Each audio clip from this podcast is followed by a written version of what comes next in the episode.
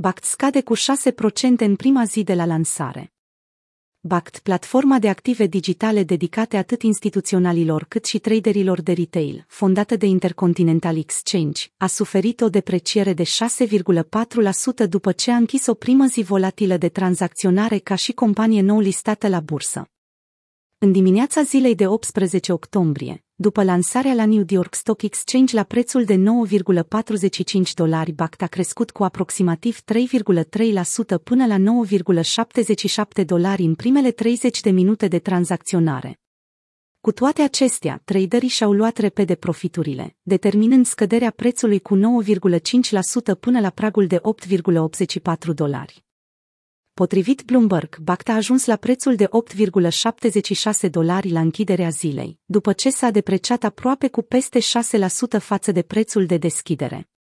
Compania BACT a devenit publică pe data de 15 octombrie printr-un acord de fuziune cu o societate de achiziții cu scop special, VPC Impact Acquisition Holdings. Compania a fost lansată inițial în 2018 cu scopul de a oferi custodie investitorilor în criptomonede.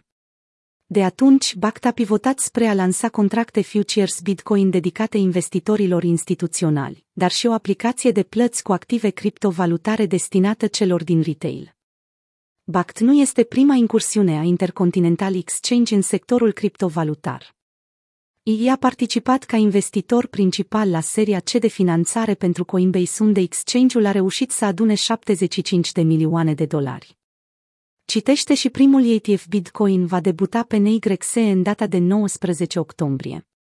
La fel ca BACT, Coinbase a înregistrat o performanță negativă în prima zi de tranzacționare publică, scăzând cu 13,8% de la un preț de pornire de 381 de dolari pe parcursul zilei. Intercontinental Exchange și-a vândut participația la Coinbase cu 1,2 miliarde de dolari în primul trimestru al anului 2021. La începutul acestei luni, BACT a anunțat un parteneriat cu Google pentru a permite utilizatorilor săi de retail să efectueze plăți din soldurile lor de active digitale utilizând Google Pay.